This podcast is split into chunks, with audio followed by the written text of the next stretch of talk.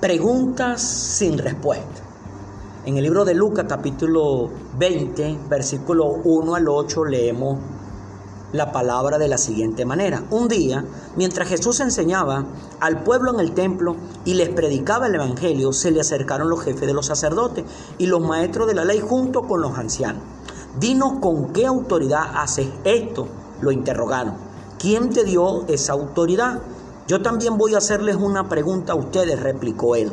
Díganme, ¿el bautismo de Juan procedía del cielo o de la tierra? Ellos pues lo discutieron entre sí. Si respondemos del cielo nos dirá, ¿por qué no le creyeron?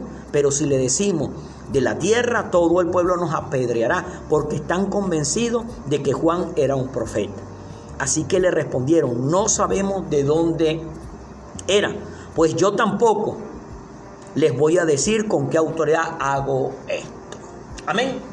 Aquí en este pasaje de la escritura en el libro de Lucas, en el capítulo 20, versículo 1 al 8, vemos que Jesús está enseñando al pueblo, pero en ese momento se acercan estos hombres que tenían autoridad, representaban lo que era un poder, un poder dentro de Roma, dentro de, de Israel, poder económico, poder religioso, poder político y poder militar, ya que ellos estaban asociados con Roma. Era lo que, como decir, movían aquella sociedad.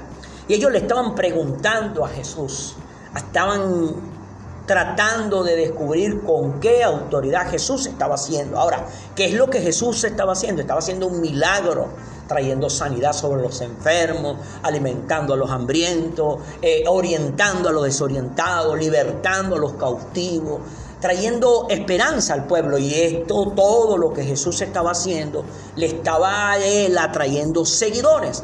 Seguidores para Dios, para, para Jesús, pero eso implicaba que estos poderes políticos, económicos, religiosos y militar estaban poder. Ahora ellos estaban frente al poder de la verdad. Jesús es la verdad. Él dijo, yo soy el camino, soy la verdad soy la vida. Nadie viene al Padre si no es a través de mí allí nosotros podemos ver que ellos querían conseguir una respuesta. nosotros vamos al libro de Génesis, donde aparece, donde aparece Dios colocando a Adán y a Eva en el jardín del Edén que había plantado en ese jardín, lo coloca Adán allí para que cultivara y labrara la tierra, o sea, para que la volviera productiva. Dios le dio un mandato a Adán de todo el árbol, de todos los árboles que están aquí plantados, de todo puede comer, excepto del árbol del conocimiento del bien y del mal, porque ciertamente el día que tú llegaras a comer de ese árbol del conocimiento del bien y mal, te juro que morirás, dice una versión traducción lenguaje actual. Ahora, note que desde allí la humanidad quiere saberlo todo. Qué curioso que Dios le, se le haya, le haya permitido a, Adán comer de todo excepto de ese árbol del conocimiento. ¿Qué implica eso? El ser humano siempre por naturaleza lo quiere saber todo, pero Dios no le va a dar respuesta a todo. En este caso que acabamos de leer, estamos viendo que estaba reunido el poder político, el poder religioso, el poder económico y el poder militar pidiendo respuesta, pidiendo respuesta para sus preguntas, porque Dios estaba trayendo milagros a través de Jesús en medio de ese pueblo y ellos querían saber con qué autoridad Jesús estaba haciendo lo que estaba haciendo. En el libro de Mateo, capítulo 26, versículos 59 al 68 dice así, los jefes de los sacerdotes y el consejo en pleno buscaban alguna prueba falsa contra Jesús para poder condenarlo a muerte, pero no la encontraron, a pesar de que se presentaron muchos falsos testigos. Por fin se presentaron dos que declararon, este hombre dijo, puedo destruir el templo de Dios y reconstruirlo en tres días. Poniéndose en pie, el sumo sacerdote le dijo a Jesús, no vas a responder. ¿Qué significan estas denuncias en tu contra? Pero Jesús se quedó callado. Así que el sumo sacerdote insistió, te ordeno en el nombre del Dios viviente que nos diga si eres el Cristo, el Hijo de Dios. Tú lo has dicho, respondió Jesús, pero yo le digo a todos, de ahora en adelante verán ustedes al Hijo del Hombre sentado a la derecha del Todopoderoso y viniendo en las nubes del cielo. Has blasfemado, exclamó el sumo sacerdote, rasgándose la vestidura. ¿Para qué necesita, para qué necesitamos más testigos? Miren ustedes mismos, ha oído, han oído la blasfemia. ¿Qué piensan de esto? Merece la muerte, le contestaron. Entonces, algunos le escupieron en el rostro y le dieron puñetazos. Otros lo abofeteaban y decían, a ver, Cristo, adivina quién te pegó. Aquí vemos que nuevamente estaban confrontando a Jesús, haciéndoles preguntas. Estaban presentando allí argumentos porque querían parar lo que Jesús estaba haciendo, lo que Jesús estaba tratando de construir. En ese momento se presentan estos dos hombres, sacando de contexto algo que Jesús había dicho porque ellos presentaron el argumento que ellos presentaron, que lo escucharon a él decir, que él, él podía destruir el templo, ese templo, y construirlo en tres días, restaurarlo. Puedo, puedo, aquí le dice este hombre, puedo destruir el templo de Dios y reconstruirlo en tres días. Pero Jesús se estaba refiriendo, era al templo de su cuerpo, que iba a ser crucificado. Y al tercer día ese, ese templo que era su cuerpo. Pero esto no, esto lo interpretaron de otra manera. Pues miren, en ese momento ese sacerdote se rascó la vestidura, porque para ellos era una, una blasfemia. Y le hace esa famosa pregunta, ¿eres el Cristo, el Hijo de Dios?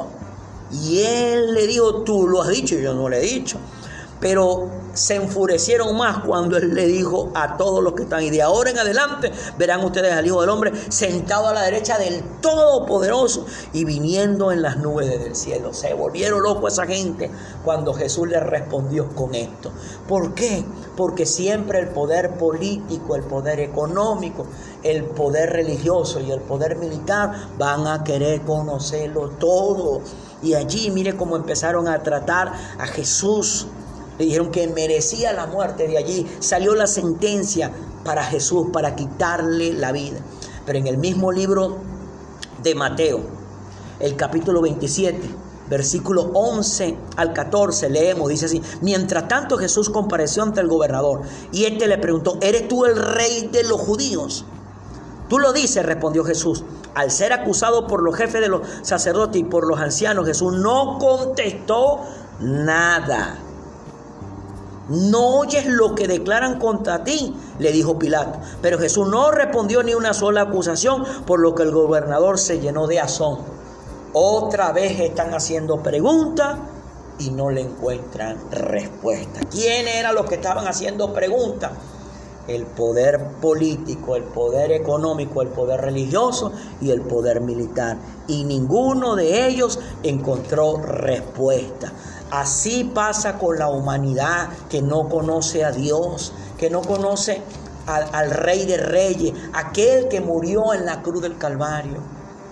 Pasa como en el principio allá en Génesis.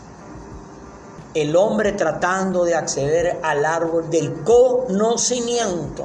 O sea, el ser humano quiere conocerlo todo, quiere encontrarle respuesta a todo y eso no va a ser así. En el libro de Hechos de los Apóstoles, capítulo 1, versículos 6 al 7, dice así, entonces los que estaban reunidos con él le preguntaron, Señor, ¿es ahora cuando vas a restablecer el reino a Israel?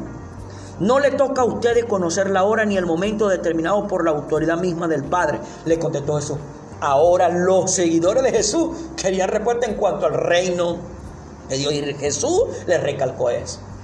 Tú como hombre y mujer que le has abierto tu corazón a Jesucristo y lo has aceptado y recibido como tu único y suficiente salvador, debes entender que va a haber cosas que Dios no te va a responder aquí de repente, te la va a responder allá en el cielo. Vas a tener respuesta si lo aceptaste a Él, porque estás en el poder de la verdad. Mi pastor siempre nos enseña que la única oración que no tiene respuesta es aquella que no se hace. Pero mira esto, porque nosotros creemos muchas veces que Dios no nos responde a aquello que tenemos relación con Dios, porque no nos responde de la manera que nosotros queremos. Dios responde, te dice sí, no, tal vez, más adelante, después, no estás preparado, eres inmaduro. Pero para ti hay respuesta, porque tú estás en el poder de la verdad. Pero para el poder político, el poder económico, el poder religioso y el poder militar van a haber preguntas sin respuesta. No van a tener respuesta a ellos. Aquellos que estamos en el poder de la verdad vamos a tener respuesta. Puede ser que no sea aquí en la tierra, pero a tener, vamos a tener la respuesta en el cielo. Preguntas sin respuesta. Tal vez en este momento tú estés atravesando alguna situación con tu matrimonio, con tu salud, con tu finanza. Y hay preguntas que tú le estás haciendo a Dios. Y Dios no te las responde. Porque tal vez no estás prestando atención de lo que Dios te quiere enseñar. De lo que Dios quiere hacer contigo en medio de esa situación, de esa circunstancia que Él está permitiendo sobre tu vida. Preguntas sin respuesta hermano, hermana, amigo, amiga, que en este momento tienes este material en tus manos. Va a haber muchas preguntas que se van a quedar sin respuesta, porque Dios sabe lo que hace. Si tú le has entregado tu vida a Jesucristo, tienes que tener confianza en el poder de la verdad, en el poder de Cristo. Él sabe lo que está haciendo, Él sabe lo que es mejor para nosotros. No te, no te ni te desesperes en querer saberlo todo, en querer tratar de encontrar la respuesta a todo. Hay gente que se pregunta, ¿pero quién creó a Dios? Pero ¿cómo nació Dios? ¿Quién parió a Dios? O sea, quieren saberlo todo. Y ese poder de conocimiento los lleva a la perdición como le pasó a Adán y a Eva comiendo del árbol del conocimiento. Y ese árbol del conocimiento, de quererlo conocer todo, de querer encontrarle respuesta absolutamente a todo, hace que terminen alejándose de ese amor incomprendible, de ese amor inagotable, de ese Dios maravilloso. Preguntas sin respuesta. No te acostumbres a, tratar de tener la respuesta a todo. Hay cosas que no tienen respuesta en este momento. Tal vez lo tengan después. Si no lo tienen en esta tierra, como dice mi pastor, la tendremos en el cielo. Si tú aceptaste al poder de la verdad. Aquí comienza el gran problema de la humanidad, el querer saberlo todo, el querer tenerle respuesta a todo. Cuando uno estudia el libro de Job, en el capítulo 42, 41, empieza una conversación entre Dios y entre Job. Y Dios empieza a hacerle una serie de preguntas a Job. ¿Dónde estabas tú cuando yo hice esto, cuando yo creé aquello, cuando yo formé esto, cuando formé la... Y Job se queda sin respuesta. Porque ¿qué es lo que le estaba diciendo Dios a Job? Yo sé lo que estoy haciendo. No tengo que darle respuesta a todo lo que tú me estás preguntando. Y nosotros cuando leemos toda la historia de Job, nos podemos dar cuenta que Job pasó por muchas cosas. Pero Job nunca se enteró que los problemas, la raíz de los problemas que le tocó vivir y atravesar, comenzó entre una conversación entre Dios y Satanás, entre una apuesta. Porque realmente lo que estaban era apostando. Satanás estaba apostando que Job iba a renegar de Dios y Dios estaba apostando que Job se iba a mantener firme. Ahora, todo ese proceso que vivió este hombre llamado Job, Job no supo por qué pasó toda esa cosa aquí en la tierra. Después que Job partió de esta tierra, allá en el cielo, se enteró de la realidad de lo que le había tocado vivir. ¿Por qué? Pregunta sin respuesta. Hermano, hermana, amigo, amiga que tiene este material en tus manos Va a haber preguntas que se van a quedar sin respuesta, pero vas a tener esa respuesta al debido tiempo que Dios así lo determine, en esta tierra o después de esta tierra, para ti que le has entregado tu vida a Él. Pero si tú no le has entregado tu vida a Él, te vas a mover en el poder político, religioso, económico y militar, y para ello no hay respuesta a muchas preguntas. Amén. Bueno, mi hermano, mi hermano, este era el material que queríamos hoy colocar en sus corazones. Dios me le bendiga, Dios me le guarde.